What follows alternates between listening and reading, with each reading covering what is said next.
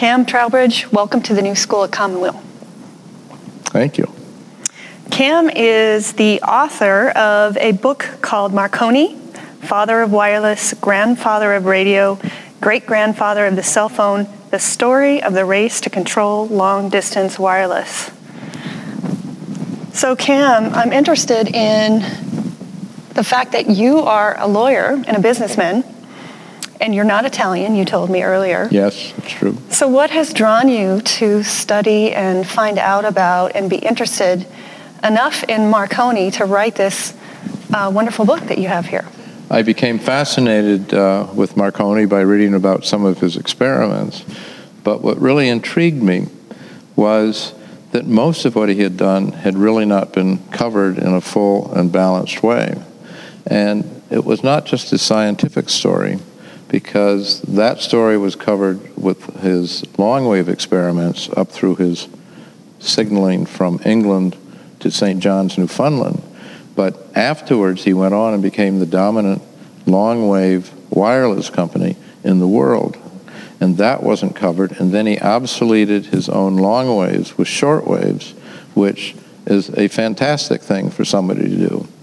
The other thing that wasn't covered was that he was an excellent businessman. He was a Silicon Valley startup, attic operator in the high tech field 100 years before Silicon Valley.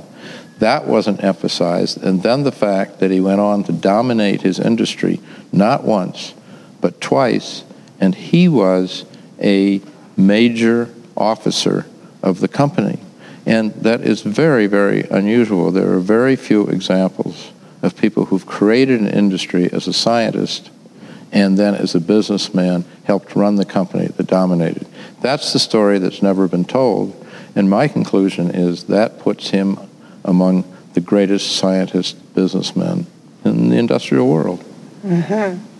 And you, you just told a story about how he um, has been compared to Steve Jobs and Bill Gates. And uh, one of the stories you were talking about when he was um, doing a, a, presentation about, I believe it was his short short waves, short waves um, reminded me of the videos I've seen of Steve Jobs getting up and, you know, announcing the iPad or the iPhone. And I just wonder, he, if he was really a famous entrepreneur like those men, Steve Jobs and Bill Gates of his time, what was he like? I mean, some of the stories in your books were so interesting. That was one of the things I really appreciated about the reading I've done in your books. Um, he's a fascinating man. He's fascinating as an individual and as a personality.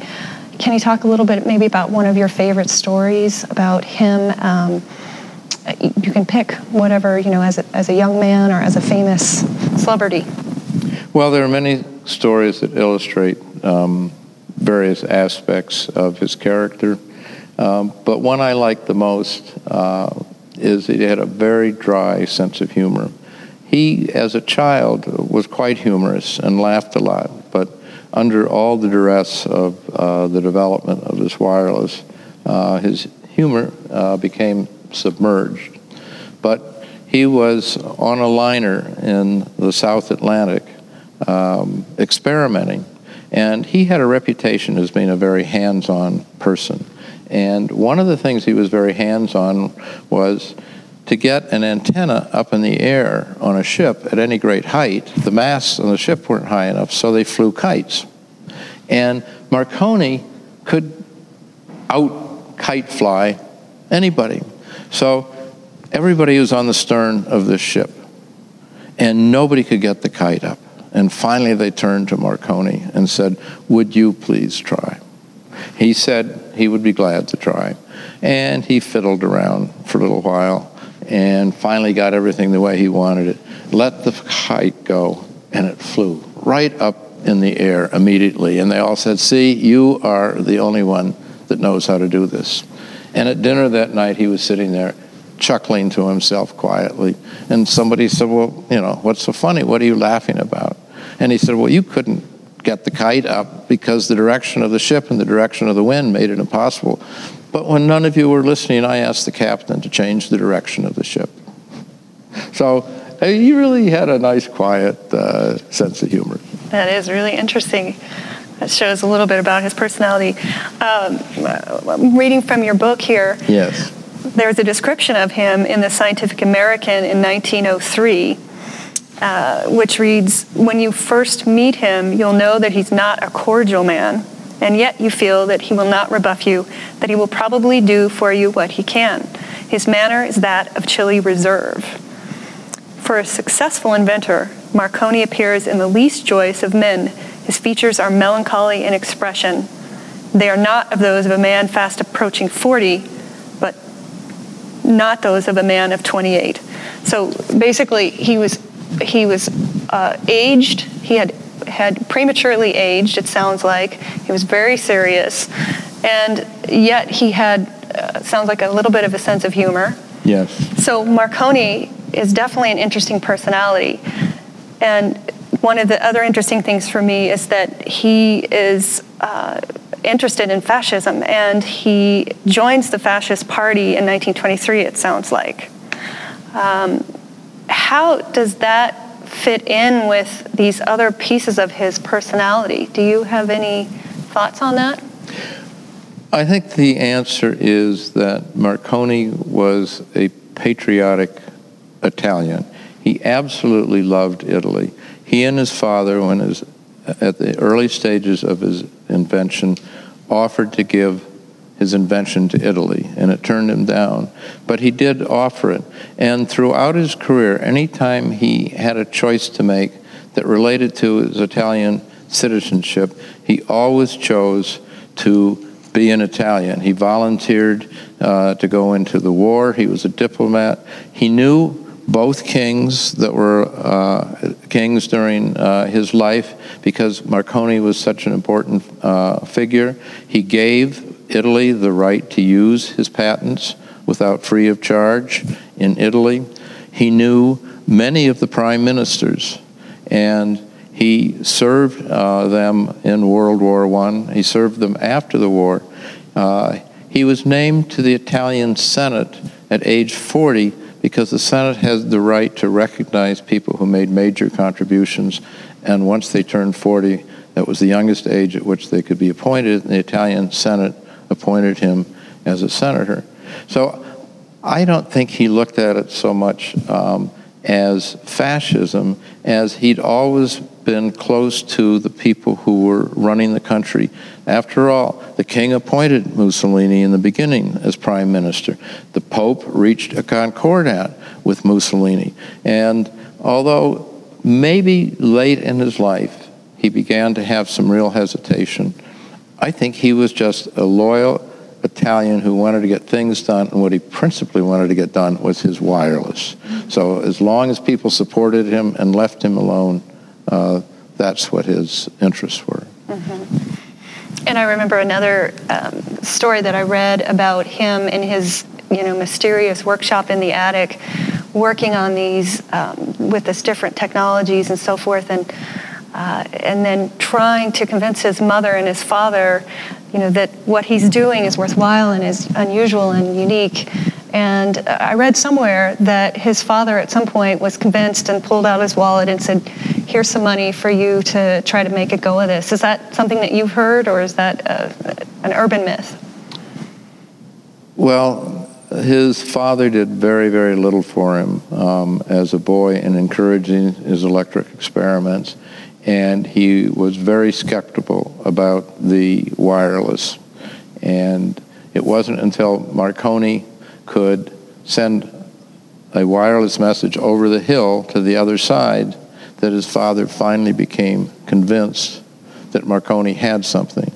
Up to that point, his father had given him very little money, and even after he was convinced, his father didn't want to invest in him, and uh, that's why Marconi and his father offered the invention to Italy so that Italy would develop it. It wasn't until then that his father began to appreciate Marconi, but by then Marconi had become very bitter by the way his father had treated him throughout his young manhood. And so, so I have not heard the story. I've heard he gave him a little money, but mm-hmm. but I haven't heard his story. He pulled out his wallet and mm-hmm. said, "Here's some unspecified sum. Mm-hmm. it may entirely be true, but it's not anything I've come Mm-hmm. across. Okay. And so then he went to Britain to try to uh, find some interest and some funding for his projects there. Yes. His mother uh, was Irish, and her cousin, um, it was the Irish Jameson whiskey family. Her cousin was a uh, engineer broker in London, and he had many friends who sold uh, corn to the distillery for it to use. So these were the early commodity dealers. So everybody's heard about the commodity dealers in New York. Well, this was the London counterpart, and these people had money. And so uh, Jameson went to these people and raised the money for Marconi's company. And he also introduced him to the top engineers in uh, London who helped support him. But you were asking me earlier about some of Marconi's characteristics. Here is Marconi, age 24, no business experience. The people who form his company are some of the leading financial commodity traders in London. They made up four members of the board of directors, and Jameson and Marconi were the fifth. And Jameson and Marconi primarily handle these people as if he was an experienced businessman. They just wanted to make a quick turnover. He wanted long term investment and research, and that's what he got. And he kept that vision throughout his whole life. It sounds like almost uh, to the po- point of extreme. It probably was extreme. I think he focused on that to the exclusion of his relationships with his wife, with his family, uh, and uh, he really didn't have many friends. He was absolutely focused on sending signals farther and farther and farther. And so, if we can jump for a minute to the more local stations here, um, it sounded to me like you um, there just isn't that much information about Marconi as a man um, being involved with the decision around where the stations will be located or actually coming here to visit. Is that am I understanding that correctly? I have not found uh, evidence of his participation out here. The one thing uh, that came out of our conversation this evening that I'm hesitating over is that he may have gone to Hawaii because the Hawaiian station was not performing up to par, and they absolutely needed the distance out of the Hawaiian station. And it may have been Marconi who went to Hawaii and uh, worked on that station, in which case he would have come through um, uh, San Francisco. And it's entirely possible that was still in the early stage of developing Bolinas and Marshall. So he may have had uh, something to do with their location and their construction. And even if he didn't come through, he may have had a, a, great deal to do with their engineering design. But I just haven't found in any records that I've seen particular evidence of his being here. And what are the sources that you use to find out information? I know some of our listeners are going to be interested in finding out more information, particularly about these uh, West Coast stations. Can you divulge any of that? Yes, I'm certainly very happy to. My general research um, was I read everything that I could find that was had been written about him, but I also uh, looked at newspapers as primary sources uh, and read about his activities. But where I got a lot of information about Bolinas and Marshall were from the annual reports of the British Marconi Company that controlled the American Marconi Company and the annual reports of the American Marconi Company. I obtained those by going to uh, Chelmsford in England, where they had a factory and a Marconi uh, museum. And the man who was the archivist there was very generous. And he not only showed me the annual reports, but he let me copy them. Wow. So when I came to come out here and talk, and when I also talked about uh, at Chatham about the Chatham station, which is part of the same system as Bolinas and Marshall, I had all this material sitting in my files that was primary source material. So that's what I based the uh, report on tonight. Hmm. And how long have you been researching this? It sounds like this has been almost a lifelong project for you. Almost half my life. It's Half been 30 life. years. Uh huh. Yeah. So you've just slowly been finding out little bits and pieces, and then at what point did it coalesce into uh, uh, the idea for a book? It started off as an idea for a book Oh, it quite early. Um, but the process of getting published is very difficult. And I had many different editions of the book. It's been as long as 800 pages and as short as 200 pages. And one of the interesting experiences is to submit your book to a publisher who then criticizes it and rejects it.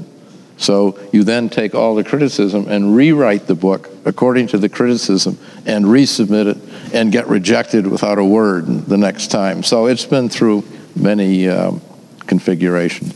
And I never did get a publisher. It is a self published book by CreateSpace, which is a subsidiary of Amazon. Uh, so uh, the publishing world is yet ready to embrace it. Right. Have you had any feedback from um, any of the Marconi family or anything? Have you sent them a copy of it? Oh, yes. Uh-huh. Uh, there was a daughter that lived in the United States um, who's died in the last several years. Uh, there is a daughter who's still alive in Rome. And um, I have given a number of people in various connections um, in relationships with the Marconi family opportunities to comment uh, on the manuscript or participate in some way, and none have been accepted. Interesting. So, one of the mo- one of the fascinating things for me in what I've read of your book, as I said before, is his personality, the focus of the personality of this man, and he had kind of a from a story. From, maybe it was the time period. I don't know if that's part of it, but he seemed to have a, I guess I would say, romantic view uh, of what he was doing. It was very grand to him. It was a vision of beauty and truth that he uh, saw this scientific technology, you know, uh, sort of helping mankind in a very large way. And um, I find that interesting, and it, I think it took that particular personality to do what he did because as a scientist, uh, you might not have that view. And as a businessman, you might not have um, that view either. So for him to, to uh, have almost a romantic version, view is fascinating to me. And this is one of the passages that we'll end with here, I think. The message, messages wireless 10 years ago have not reached some of the nearest stars. When they arrive there, why should they stop? It's like the attempts to express one third as a decimal fraction. You can go on forever without coming to any sign of an end. It's no use interrogating the universe with a formula. You've got to observe it, take what it gives you, and then reflect upon it with the aid of reason and experience. I like to be out in the open, looking at the universe, asking it questions, letting the mystery of it soak right into the mind, admiring the wonderful beauty of it all, and then think my way to the truth of things. Yes, I think it's a wonderful passage, and I'm delighted that uh, you have brought it up because I think you have captured the, the inner man of Marconi and his wish to develop this uh, magnificent means of communication to the fullest extent. Thanks. Thank you very much, Cam Trowbridge, being here with us at the new school. Thank you very much. I've certainly enjoyed talking with you. Okay. Thank you. I'm Kira Epstein. Please stay tuned for a presentation from Cam Trowbridge. Well, I think it's time to get started. So I'd like to just um, do a brief introduction. I'm Carola DeRoy. I'm the um, head of the museum program here at Point Reyes National Seashore. And we're going to um, hear a fascinating talk tonight uh, by Cam Trowbridge about um, Marconi's time and goals and the things that he did in, in Bolinas and Marshall to build the station and how that was integrated within his worldwide network and goals of uh, making the world connected through wireless around the globe. And then what happened as a result of him building the stations uh, out here from his point of view, from Marconi's point of view. So, um, Cam also wrote this book on Marconi, father of wireless, grandfather of radio, and great grandfather of the cell, cell phone. So these are here tonight as well after the talk to look through and purchase if you'd like. So I'd like to introduce Cam Trowbridge. Thank you.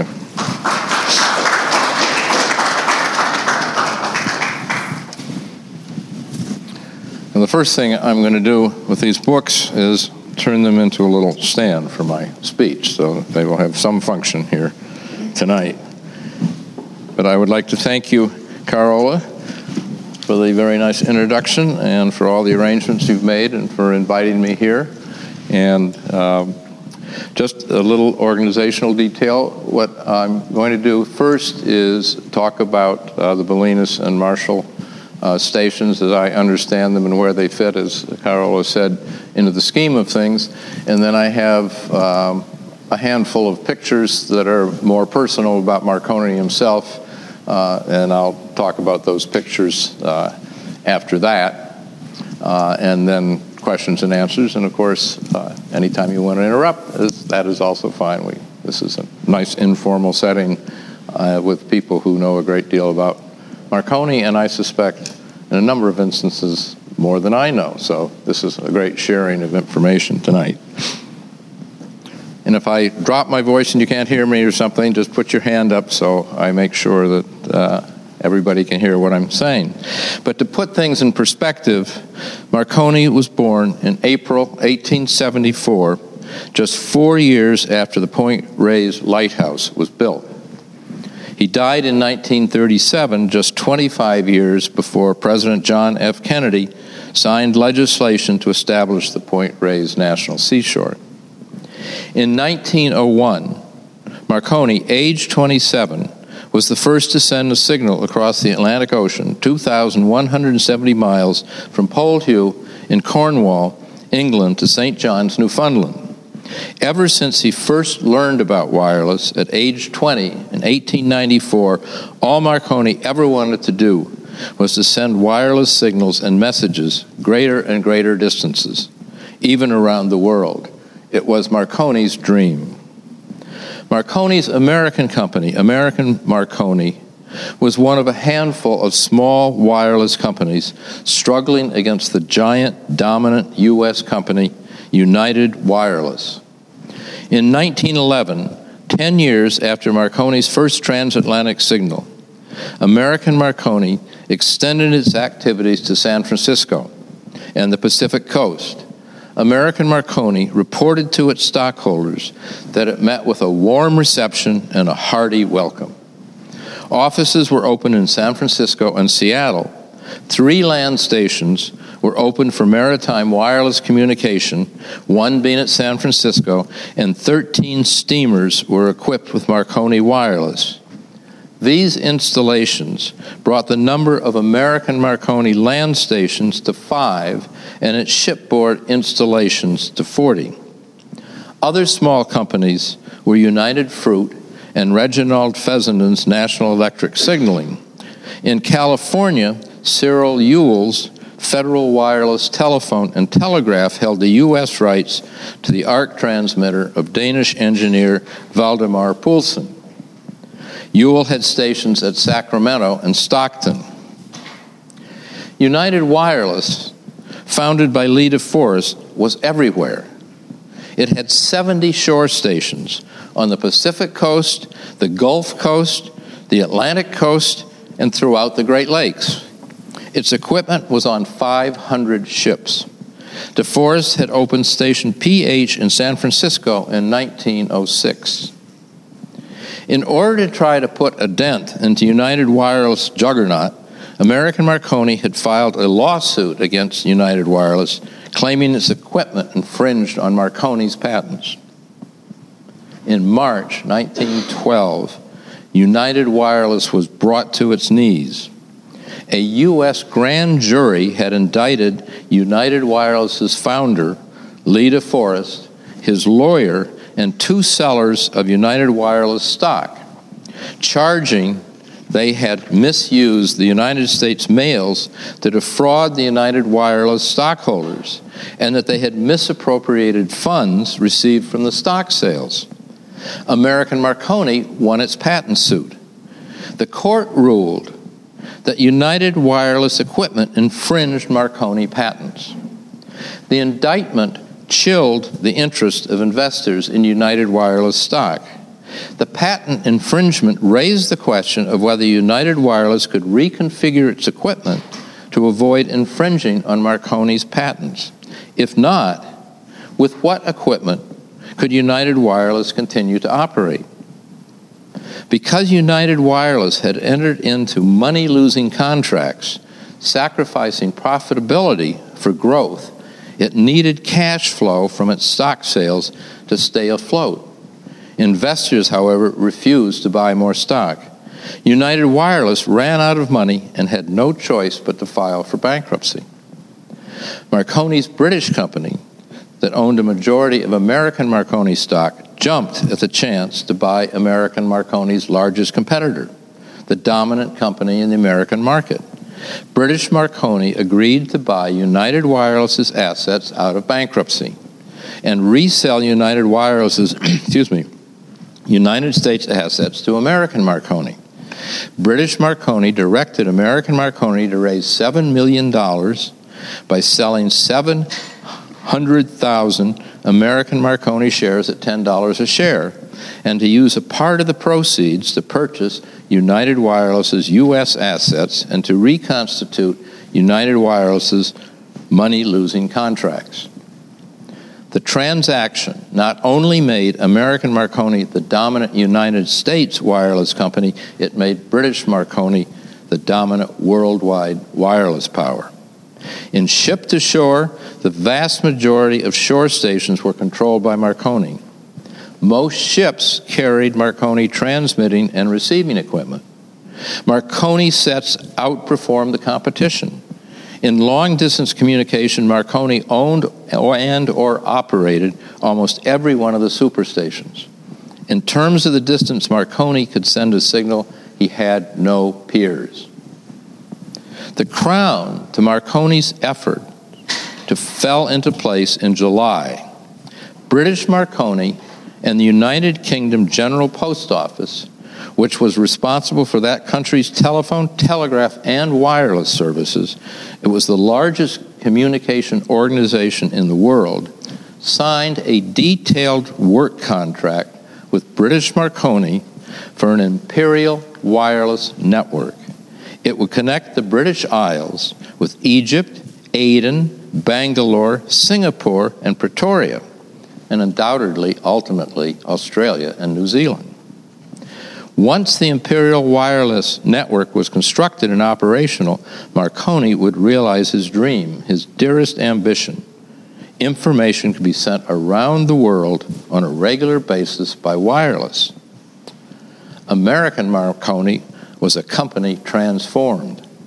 In addition to its own year earlier thrust onto the Pacific coast, it now owned and controlled all of United Wireless's Pacific Coast shore stations and communicated with the United States Pacific Ocean Merchant Marine. The number of ship and shore equipments operated by American Marconi, including United Wireless's, was 20 times greater than the number American Marconi had been operating three years earlier. American Marconi had jumped from a 10% market share to a near monopoly. American Marconi also had a substantial amount of money remaining from its stock sale in excess of what it used to buy United Wireless's assets. American Marconi was elated. It reported to its stockholders. The British government, acknowledging the wonderful work done by the Marconi system and by Dr. Marconi, has made a contract with British Marconi for the erection of six long distance high power stations at a cost of 300,000 per station. I think the exchange rate was about 20 to 1 from a dollar then to a dollar now. So we're talking about uh, $6 million a station. The time spoken of, and this is very important to the company, The time spoken of for some years has now come when your own company, American Marconi, taking advantage of the wonderful improvements perfected and work done by Dr. Marconi, feels it should forge ahead and keep up with the march of improvement. Arrangements are now in progress whereby a station will be erected at the earliest possible moment on the Pacific coast, whereby communication will be had with the Hawaiian Islands, the Philippines, and possibly Japan and China, with the further idea of extending our work to Australia and the southeastern islands, connecting eventually with the British Imperial Wireless Network. In short, American Marconi was going to build its own imperial wireless network. It would start in Norway with access to Northern Europe and Russia, cross the Atlantic Ocean to Cape Cod, Massachusetts, and New Jersey, leap over the United States to San Francisco, hop across the Pacific Ocean to Hawaii, Japan, and the Philippines and China, and eventually interconnect with the British Imperial Wireless Network in Australia and New Zealand. It would be part of Marconi's wireless girdle around the Earth. It was Marconi's dream come true to span the globe with a series of high powered wireless transmitters. The dream was about to become reality. To build its network, American Marconi contracted with the G, J.G. White Engineering Company of New York City in 1913. And White was going to build all of the stations. The Pacific Coast transmitting station was to be built at Bolinas and its receiving counterpart in Marshall on Tomales Bay. These stations were also the foundation for the ship to shore and land stations known today as KPH. Am I okay with that, Richard? Yep. Good. In Hawaii, the transmitter was to be at Kahuku and the receiver at Koko Head. On the East Coast in New Jersey, a transmitter would be built at New Brunswick and a receiver at Belmar. The Massachusetts interface across the Atlantic Ocean to Stavanger, Norway, would be a receiver on Cape Cod at Chatham, which by remote landline control would operate a transmitter at Marion on Buzzards Bay. Each high power station was to be constructed for a duplex service, and each was to be furnished with apparatus for automatic transmission and reception. In anticipation of the new international service, American Marconi entered into agreements with the Western Union Telegraph Company and Great Northwestern Telegraph Company, whereby 30,000 telegraph offices of the two corporations would be available for the delivery and receipt of Marconigrams throughout the United States and Canada. On September 24, 1914, the Bolinas and Marshall stations were dedicated and service opened between San Francisco and Honolulu. American Marconi reported to its shareholders. The service, with but few interruptions of short duration due to the failure of the power company to supply current, has been working continuously ever since. The service rendered has been most satisfactory and almost without complaint from the public. The quote continues This service was inaugurated with a substantial reduction in the rates established and maintained by the cable company over a period of some 11 years' operations. As a result, your company secured most of the business. And notwithstanding the fact that the cable company was compelled some months since to reduce their rates to meet ours, the volume of wireless traffic still shows a continued increase two new classes of messages, the night letter and the weekend letter, which were introduced into the wireless service, became very popular with the Hawaiians. American Marconi also warned its stockholders of a growing threat. The United States Postmaster General was recommending that his department be authorized to acquire and operate the telegraph and telephone systems. The Navy Department was recommending that it control wireless. In July 1915, the Japanese Marconi station, the Japanese Marconi wireless plant at Funabashi near Yokohama opened with messages to Koko Head, Hawaii, 5,600 miles across the Pacific. By means of Japanese government cables, service could be extended to China, Manchuria, and other Far Eastern countries. The Hawaiian stations were two way stations. They could operate with Japan and California simultaneously. This opened the trans Pacific portion of Marconi's dream. Wireless signals now regularly connected the American and Asian continents. Marconi wireless messages, originating at British Marconi's wireless station at Poldhu in Cornwall, England, and sent to the United States, could be relayed with American Marconi's Point Reyes stations two thirds of the way around the world. The Atlantic portion of the American Marconi wireless girdle around the Earth between Stavanger, Norway, and Massachusetts, however, had been prevented from opening by the outbreak of World War I in Europe. During 1916, an increasing volume of traffic with Japan was being handled under government censorship at a tariff one third lower than the submarine cables. In January 1917, hearings were held in Congress on a bill strongly supported by the Secretary of Navy, Josephus Daniels, which would authorize the Navy to operate wireless stations in competition with private firms, even in peacetime.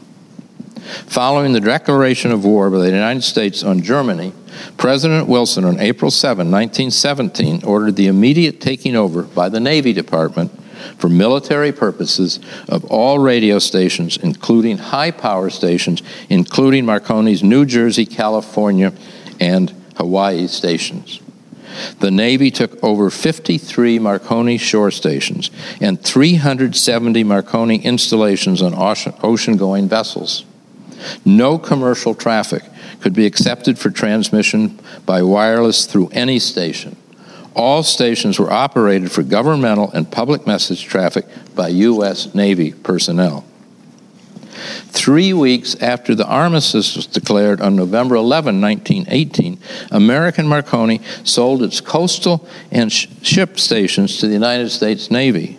Effective November 30, the Navy owned and operated the stations and furnished and employed the necessary personnel. American Marconi still owned the Bolinas station and two other high power transmitting stations at Marion, Massachusetts, and New Brunswick, New Jersey, but all three were operated by the Navy. In its history of the American Marconi Company, the Old Timers Bulletin reported that on July 11, 1919, President Wilson approved the return of radio stations to their former owners effective March 1, 1920. Because of the importance of wireless in the war, it was generally felt that the United States commercial communication systems should be owned by an American company. American Marconi had not pushed the sale of its stock in the United States, so a majority was foreign owned, a large block by British Marconi. This, the Old Timers Bulletin said, caused bitter feeling against American Marconi. In addition, a 200 kilowatt Alexanderson alternator had been developed by General Electric. The alternator outperformed American Marconi's 300 kilowatt timed spark stations. Marconi had been negotiating with General Electric for exclusive rights to the, Alders, to the Alexanderson alternator before the United States entered the war, and he returned to the negotiations right after the end of the war. This move the United States Navy intended to block. Marconi also intended to restart and complete his wireless girdle around the Earth. The British already predominantly controlled the transoceanic cable company. If Marconi's British company and its international subsidiaries, including American Marconi, completed Marconi's dream of a world encircling wireless system, the United States would have no meaningful control over rapid transoceanic communication. The war was over. But the United States government, led by the United States Navy, during World War I had come to realize how important it was in war and in peace to control rapid long distance communication over the oceans. The U.S. Navy told Marconi that it might not return American Marconi's United States assets, that the U.S. might require licenses to transmit transoceanic messages from U.S. soil, and that licenses might not be granted to companies like American Marconi that were controlled by foreigners, i.e., British Marconi. Wouldn't it be better, the United States Navy suggested to British Marconi, for British Marconi to sell American Marconi's assets to a U.S. company, General Electric? And General Electric's new subsidiary, the Radio Corporation of America, RCA, that would be organized for the purpose of holding and operating American Marconi's assets. British Marconi was suffering after World War I. It had cash flow problems. Military equipment orders had disappeared. Neither the United States nor Great Britain had returned its long distance wireless stations. The UK had not reimbursed British Marconi for its wartime cryptology services. Much of British Marconi's equipment had been obsoleted by wartime improvements. Its wireless operators returning from wartime service wanted their jobs back. Nonetheless, welcome as the cash from the sale of American Marconi might be, Marconi did not want British Marconi to sell American Marconi to GE. The sale of American Marconi would remove British Marconi's presence from half of wireless's commercial world. British Marconi held a near worldwide monopoly without a peer.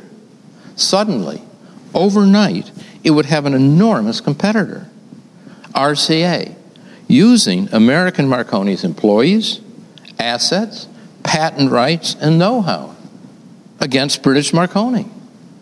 Perhaps, worst of all, excuse me, RCA would have a powerful parent organization backing it General Electric. British Marconi had no parent. Marconi and British Marconi yielded to the pressure. GE and RCA acquired American Marconi's assets and its former assets held by the United States Navy at the end of the year 1919. The property transfers to RCA, including, I believe, both the Bolinas and the Marshall stations, was completed in 1920. British Marconi had been removed from the United States.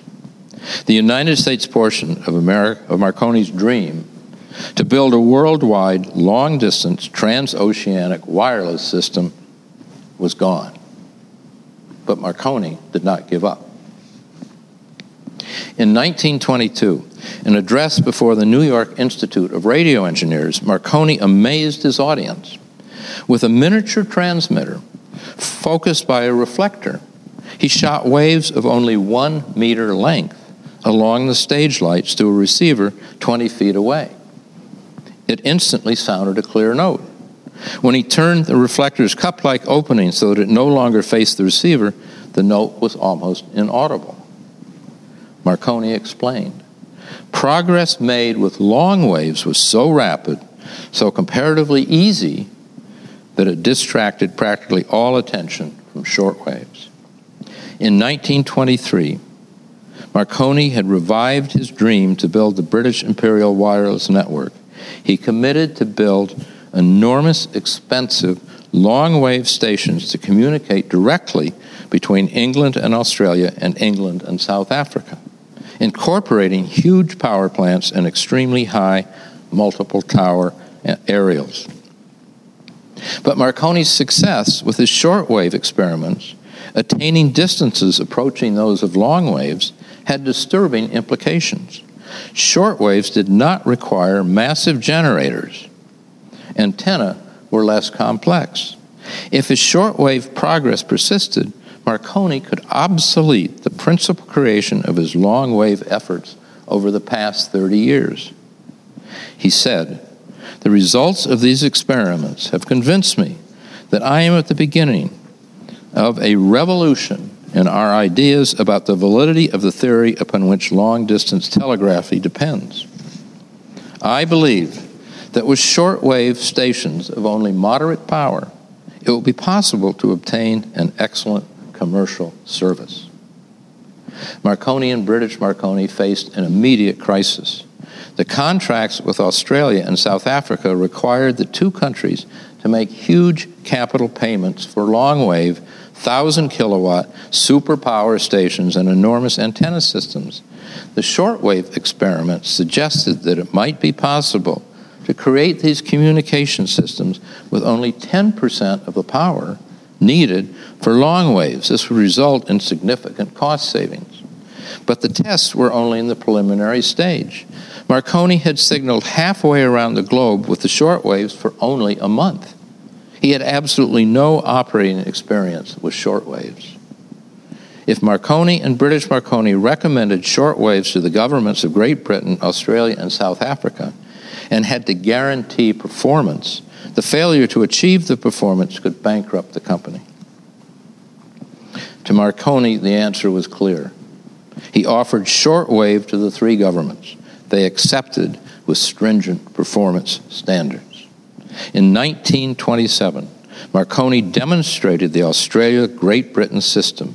It produced words at a rate three times the contract requirement. South Africa did as well. Relatively little additional labor and electric expense were required to reach this rate of production. Consequently, cost per word fell drastically. Profit margin climbed steeply with volume. Clearly, with this production rate, shortwave could more than compete with cable. Marconi and British Marconi with shortwave had arrived at crippling dominance. British authorities were not pleased. They had poured money into the British cable systems, which dominated world cable. UK officials saw the same issues that had earlier upset President Wilson and Secretary of the Navy, U.S. Navy, Josephus Daniels. They feared control of vital, long distance communication would be out of their hands. In 1928, the British Parliament passed the Imperial Telegraphs Bill, forcing British Marconi to merge with a consortium of cable companies into a new company, Cable and Wireless.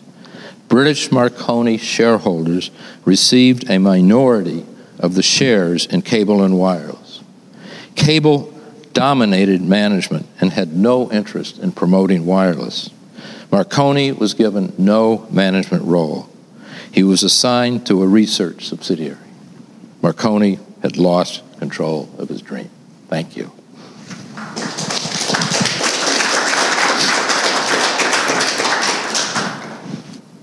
Questions?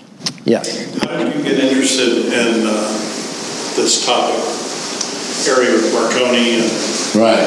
his community? Were you a ham or a radio engineer in your previous life? No, I read a little squib about Marconi experimenting in the attic of Villa where he grew up in the attic where his grandfather raised the silkworms, working 724 to try to make this thing work after Righi had told him he had no business experimenting with it.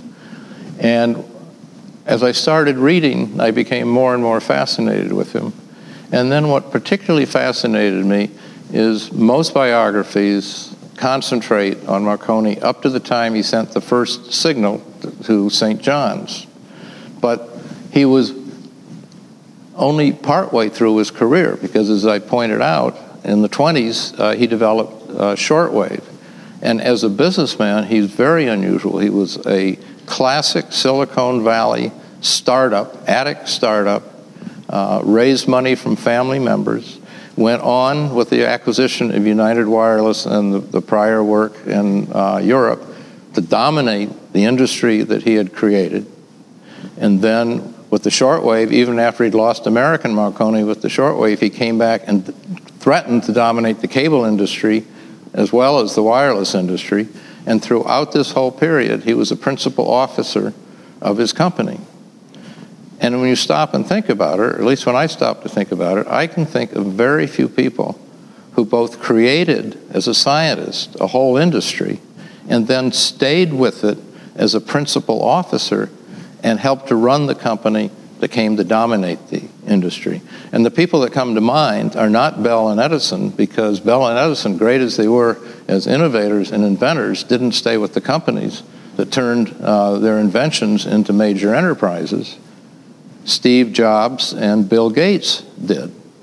Uh, so I put him, uh, I, put him as one of the greatest scientists, businessmen um, in the industrial world. And that story hasn't been told in any of the biographies because, as I said, most of the biographies concentrate on his science up to the point of uh, his first transatlantic uh, transmission. Yes. How much time did he spend in the San Francisco Point Reyes area? I don't think he spent uh, very much time. I know he took a victory lap in 1930 with his second wife and came to San Francisco and uh, was taken, it was a little bit later, 33, and was taken across the bridge, which hadn't opened yet. 10,000 San Franciscans visited him. Uh, I was talking to Kathy up at the Marconi Center. They have not found uh, any record, as far as I know, or she could tell me of Marconi coming to visit that station. I haven't talked to you uh, people and Richard about whether he ever came um, to Bolinas, but most of his activity was with the uh, Massachusetts stations and in New York and in Nova Scotia with the Glace Bay station. And I'm really not aware of his coming west. The one time he tried to come west earlier, didn't try to come west, was when his first engagement was to a woman named Josephine Holman, who came from Indianapolis. And she hung around in London waiting for him, you know, perfect the engagement with the marriage. And finally, she went home and started to set up all the arrangements. He was too interested in setting up the South Wellfleet station. He got to New York. His mother wanted to go with him, and they would all go to see Josephine. And he said, I don't want either one of you. I'm going to South Wellfleet. So he never got further west than Navesink, which is where they put the station up for the wireless, uh, the first wireless uh, sports event in the United States when he covered the America's Cup with Shamrock and Columbia too. So maybe some of you um, know or are familiar with uh, trips out here, but um, the principal activities were, as far as I know, the ones I outlined in the uh, in the talk. Yes. When the Navy took over his network, didn't they pay him something? Yes. I don't know what the amount was, and it was probably some appraised uh, asset value. But, you know, it's like the uh, Visa or the MasterCharge card. Some things are priceless. And whatever the cash flow was, it couldn't possibly come close to the damage that it did to uh, his company overall. Yes. Did he also experiment with ground wave transmissions? I don't think so. Um, I think that was more Tesla's area. Um, as far as I know, Marconi was primarily um, aerial uh, transmissions. The um, Chatham station, now, part of the same network, and some of you may be familiar with the Chatham uh, Marconi Maritime Center, which is very much like the operation you have here. They're operating the um, receiving station as a transmitter now in Chatham, and they have preserved buildings. Uh, they are now a National Historic Landmark. Uh, they've received grants from Verizon and from uh, Ericsson uh, for educational purposes. They just opened their museum uh, this June, and it's uh, wonderful. They lost out that station, which was supposed to be part of um, the Navy's when the Navy took over. receiving and transmitting, they had troubles receiving, and apparently the station in Maine had much better luck with uh, putting its ground in the water and had much better reception to get it at, at either Belmar or at, um, uh, at Chatham. So I don't, I don't think ground or water was ever um, a major uh, research area of Marconi's. Yes. In your research, have you run into anything from people who may have worked for him? What was he like to work for? We've heard stories of Steve Jobs. And yes. Right. Rough he was, but. No, Marconi um, was a hands-on leader. I mean, not only was he good in hands-on and experimentation, but he could coil a line faster than anybody else, uh, and he really just loved working with his hands.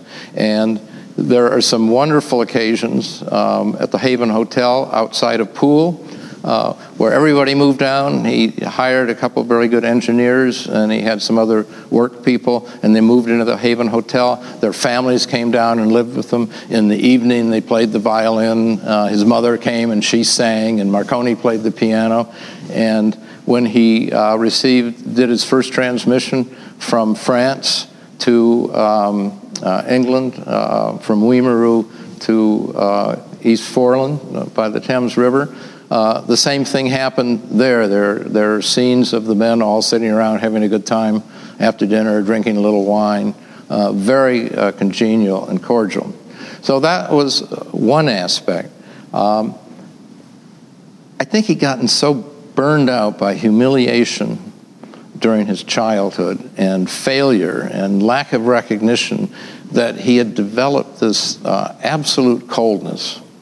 So when he was going to do the St. John's experiment, he built huge uh, ring of 20 masts, 200 feet high in Poldhu, and another similar ring in South Wellfleet. His concept was he needed enormous power and great height to span the ocean. Well, a hurricane knocked Cornwall down, and he had to rebuild the mast with just one mast. And after that, with three weeks to go and almost out of money, a hurricane destroyed South Wellfleet. Well, the people with him said he just went and looked at the records and said, it'll be rebuilt or I'll do something. Just absolutely, uh, I guess he was such a uh, hands on trial and error experimenter that he was accustomed uh, to failure. So he had this coldness. But this coldness also was in a lot of his personal relationships. So he didn't have um, a lot of friends. He had a man named Solari who'd been a childhood friend who was probably the closest person during his life. Um, he had enormous infatuations. I don't think he uh, had any experience with girls. Uh, he was homeschooled till he was eight. He went to all boys schools. Uh, it wasn't until he came to the United States to do the Shamrock and the uh, Columbia that Thomas Lipton, who had the Shamrock, took Marconi by the arm and took him out at night and took him into society. So he fell for woman after woman. I mean, he just he just be absolutely wild about them, out of his mind until they would consent to uh, you know be his wife, and then he'd lose interest in them. And then he'd go back to his uh, wireless. So he had, and each time the woman was younger. So the first two women are his contemporaries, Josephine Holman from Indianapolis and a woman from New York. Then he fell for Beatrice O'Brien, who was 11 years younger, and they were both social animals because by this time Marconi was world famous. I mean, when his Salisbury experiments about five years earlier, the press was absolutely fascinated. In the English Channel experiment, he had worldwide coverage. He was the most interviewed man in the world. There were no movie stars, there was no television, there was no football. And so major figures like kings and, and uh, political figures and Marconi were the news. That's what everybody uh, wrote about. So he and Beatrice, Beatrice being a direct descendant of Brian Boru, she was Irish royalty, and everybody wanted them, and they were both very social animals. Marconi made 85 trips uh, during his career uh, across the Atlantic, going either east or west. Well, there he was for a week long, sitting on a boat, and his wife was at home. And once, when she was pregnant and couldn't wait to tell him this news, she hired a tug in Ireland, went out the boat to meet him. And, you know, here she comes in, the water's been pouring all over. She comes into the salon in the evening. He has absolutely no idea that she's going to be there. What is he surrounded by? He's surrounded by the singers, the actresses, you know, and all the big figures. So their marriage just couldn't last. And Marconi, in addition to these infatuations, was terribly jealous. I mean, he just couldn't have anybody looking at Beatrice. So his last wife was 20 years younger than he was. So he had this emotional uh, up and down of, of, jealousy and infatuation and desire and then lack of interest. And he sometimes he got very depressed. Um, you know, he'd run out of money. The board wouldn't support his activity. They wanted money-making things. So these are some of the uh, characteristics. And the other characteristics is perseverance. I mean, this is what he wanted to do. He put it ahead of his children, he put it ahead of his wife, he put it ahead of everything. All he wanted to do was to send signals as far as he possibly could, and that's what he dedicated uh, his life to. Yes? Did he do his antenna design also for these stations? I think he had help. Uh, he had three or four engineers that had been that he hired that were very good, and I think uh, the shortwave, a lot of the shortwave engineering was not his. I, I think they did the um, uh, the coaxial cable come out of the work for the shortwaves, and there was something else, CAT or something, uh, cooled anoid. Um, you would recognize. But there were two major inventions, and those, those weren't his, those were his engineers.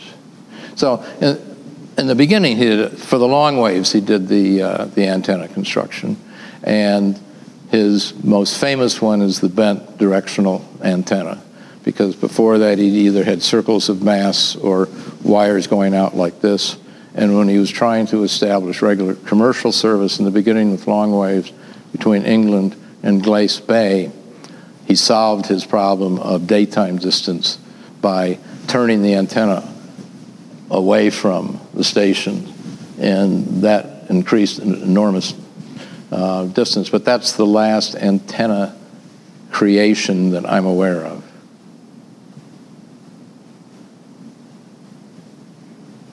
Yes.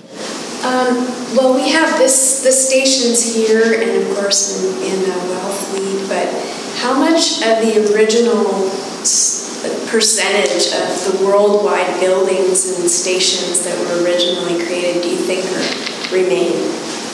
I think is what you have here and what they have at uh, Chatham. Um, everything There's else. some buildings in Hawaii, there might be. they're yeah. just pretty much. Um, I'm, I, am really speaking to the United States. I'm, I'm really not familiar with um, uh, the people I've talked to who have visited the places in um, Ireland and England just report stones or a stump or a, you know a cement. So I, I, think what you have here and what Chatham has um, is important not only just as a uh, wireless maritime station, but as being part of a world encircling uh, wireless system and being his very first effort in that area. So I, I think uh, you both have something very valuable. Yes. How did he happen to pick Bolinas? Um, I don't really know. Uh, I was talking about that uh, at Marshall today with Kathy, and one of the reasons I think um, for Marshall, and probably true for Bolinas, is that a railroad line came down. So he got as close to the ocean as he could, San Francisco was obviously very much in their mind, and that's, that was probably a distance thing to Hawaii and, and to Japan. Um, and so they got some height out there with the headlands. They got close to the ocean, and they had a railroad so that all the antenna material and, and the generators, because those are absolutely huge machines. Um, so I suspect it was the railroad and the closeness to the Pacific that led to those um, uh, selections. But as for precisely Bolinas and precisely Marshall, um, may have been land was available. Um, when he built his South Wellfleet station, he got a local man, and they spent a month um, going up and down Cape Cod looking for the combination of no interference from the station to the ocean, height, and ownership availability. So uh, probably the same process here. Does anyone have information that dovetails or doesn't dovetail or is inconsistent or would make this account more complete? Yes, Richard. Just on that selection process uh, for Bolinas, the, um, the railroad actually, if I have it correctly, didn't, didn't service Bolinas. And the equipment for the station was brought by schooner, the schooner Owl, actually, to the Bolinas Wharf that was reinforced to be able to support the equipment that you were mentioning in, in its, in its massive weight. And we have uh, two photographs, one showing horses, the other showing a 20 mule team, uh, literally dragging this stuff on sledges not even wheeled vehicles but sledges up, up Mesa Road uh, to the Bolinas site. And even more extraordinary, we were, and this is just within the last, I think, six months, Carola, something like that, we were talking about uh, creating a document here for the park, and somebody said, um, in one of the Marconi cottages at the Bolinas site, there's two cottages and a hotel, there's a workbench. And he happened to have looked underneath the workbench and then looked up at the underside of the workbench. Who knows what? But on there, you see the plank. The workbench was made of a plank from a shipping container, hmm. a shipping crate that says Marconi Station, Bolinas, Cutter Owl, hmm. and it says the pier that it was being shipped from. So it just sort of made that, that circle. And the other thing was, they didn't have to generate their power on site. Uh, a lot of the other Marconi stations were remote enough, like the ones in Hawaii, they had to have a power station there. Here in Bolinas, they brought in lines from two separate substations, um, Woodacre and Alto, and we still have those switch positions on the switchboard down there. So they, it was a money-saving thing, they didn't have to build a power plant there. They did at the receive site, but that was much less demanding, much smaller power plant would do it. Yeah, power was a, a major uh, consideration. One of the English stations was in a peat bog, and they had to build a two-mile railroad to bring the peat to burn to generate um, the electricity. So that probably was a prime factor that uh, they could get in there. They were running an Invis alternator here? Uh, Actually, uh, two Alexanderson alternators at Bolinas uh, Building 1, which still exists. Um, So there were two of them, uh, each one 200,000 watts. And as best we can tell, the Marconi antenna and its towers that went with the original Marconi transmitter there were modified to comply with what Alexanderson needed for that mode of transmission. And of course, Alexanderson was one of the big reasons the Navy chose um, GE rather than AT&T, which is the other major communication company at the time, because GE controlled the Alexanderson um, alternator. Uh, so it was a natural um, fit. I read those were just pushed off the cliff for some reason. Uh, no, uh, if they were, we'd be down there digging for them right. Um, one of them was shipped off to Hawaii during the Second World War, and the other one was scrapped. Maybe it did go over the cliff. We, when they said scrapped, I pictured cutting up with torches and carting away. So uh, that's what we know about them. Yes. What was the longest distance Marconi had attained in point-to-point communication prior to the Bolinas transmitting site going in? Or was that the longest distance that it had to leap to Hawaii and other points east? Um, Probably his span from South Wellfleet to Poldhu was the longest before that 5,600 miles. I've been curious as to how they, how as engineers, I mean, obviously there's some risk involved with establishing the station here, but once you built it, you had to know in advance that it would in fact work. And I was wondering how they got that knowledge. uh, Well, I've read snippets that the Hawaii station was very disappointing. Now, this, this is making me think maybe he did come here because I think he went to Hawaii and worked on that station, and they got the Hawaiian station up to the ability to cover from Hawaii to uh, California. But I don't think he worked on the Japanese station personally, but obviously he had Marconi engineers. Um, but that had to have been a two-way transmission. So I think something happened in Hawaii and Japan uh, in terms of engineering that uh, achieved that result. And he hadn't needed that distance before. I think even no, I, I, I think that's probably right. I think probably the the Poldhu South fleet was the longest um, until they achieved that between Japan and Hawaii. but I don't know exactly. Do you know, Richard? Does that ring any bell with you? I, I'm not, we're talking about the long wave here. Still in the long waves. They're still in uh, before World War One. Yeah, so I, I guess uh, Leap's flight to Hawaii. Now, we heard, um, maybe you tell me if we're wrong or not, that um, the idea was uh, Bolinas to Hawaii to Japan and back in the other direction.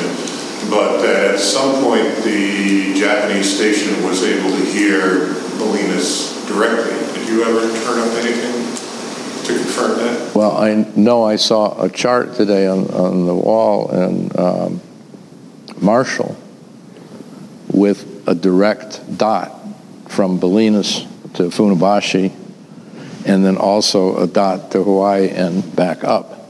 So that would suggest that, that perhaps that was accomplished. Now, I don't know, but I don't, I don't remember a date on the map, so I don't know whether that was RCA or with, afterwards with the Alexanderson or whether it was. I'm, nothing I have read said that while Marconi had the station, they had direct transmission between California and Japan. Yes. I've seen a picture of Davey Sarnoff with his cane posing with Marconi, you know, trying to emulate him. Did they get along at all, or was that just on a show, or was he? Uh, last night, somebody said, well, of course, Sarnoff uh, fixed Marconi up with women. And That was me. that was you. Oh, you asked me. That was you who asked me that. That's right. That- thank you for reminding me. It also came up again um, last night. So I thought about it. I told you uh, that su- the comment surprised me, and I hadn't seen any evidence of that. Sarnoff uh, migrated as a young man uh, to New York. And uh, he supported his family, and I think he was about age 13. He went to work uh, for the American Marconi Company in New York uh, as a messenger, as a runner. And then he rose up very rapidly through the ranks. But by the time of World War I, he was still third level. There was a chairman uh, and there was a president, and Sarnoff had uh, raised to the level of traffic manager, which is where he became so knowledgeable about um, uh, how everything ran.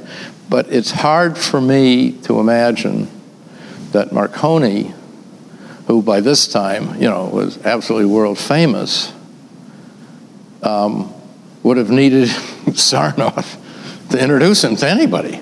I mean, I would be surprised if they socialized.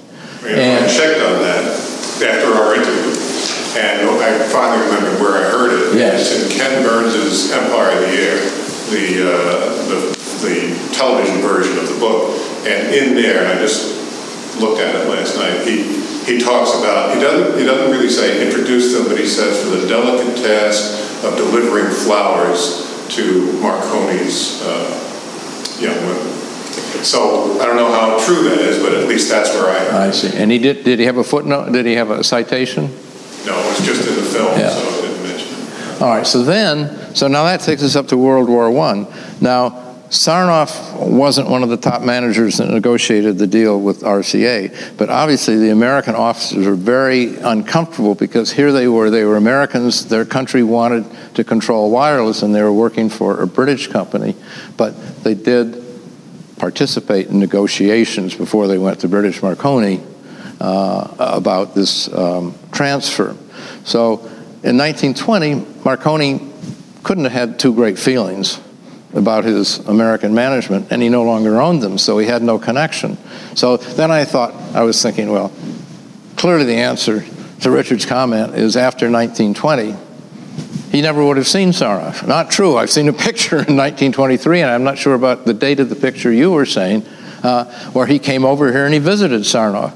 Well, he still wanted to go to General Electric for the British company, so I guess he must have swallowed whatever animosity he had. Uh, and saw Sarnoff and posed with Sarnoff and had to negotiate with uh, Sarnoff and GE. But I still don't that doesn't bring me to delivering flowers from Marconi to women. So, um, so that's my view of the relationship uh, between the two, and it's not particularly based on citations. Um, that's interesting. Yes. Yes. I have a question. You mentioned that all the Marconi sites were designed by the same engineering company in New York. I think it was J.G. White. J.G. White designed the American Marconi girdle around the Earth uh, stations, which were Stavanger, two in Massachusetts, two in New Jersey, two here in Hawaii, and probably the, the Japanese. Were they all the same architectural style, the mission? The buildings are very similar uh, from the outside. Now, the dimensions may have uh, changed according to the requirements of the particular station. The Marconi um, and at Marshall, the building looks the same, but it's much, much bigger than the one in, um, in Chatham.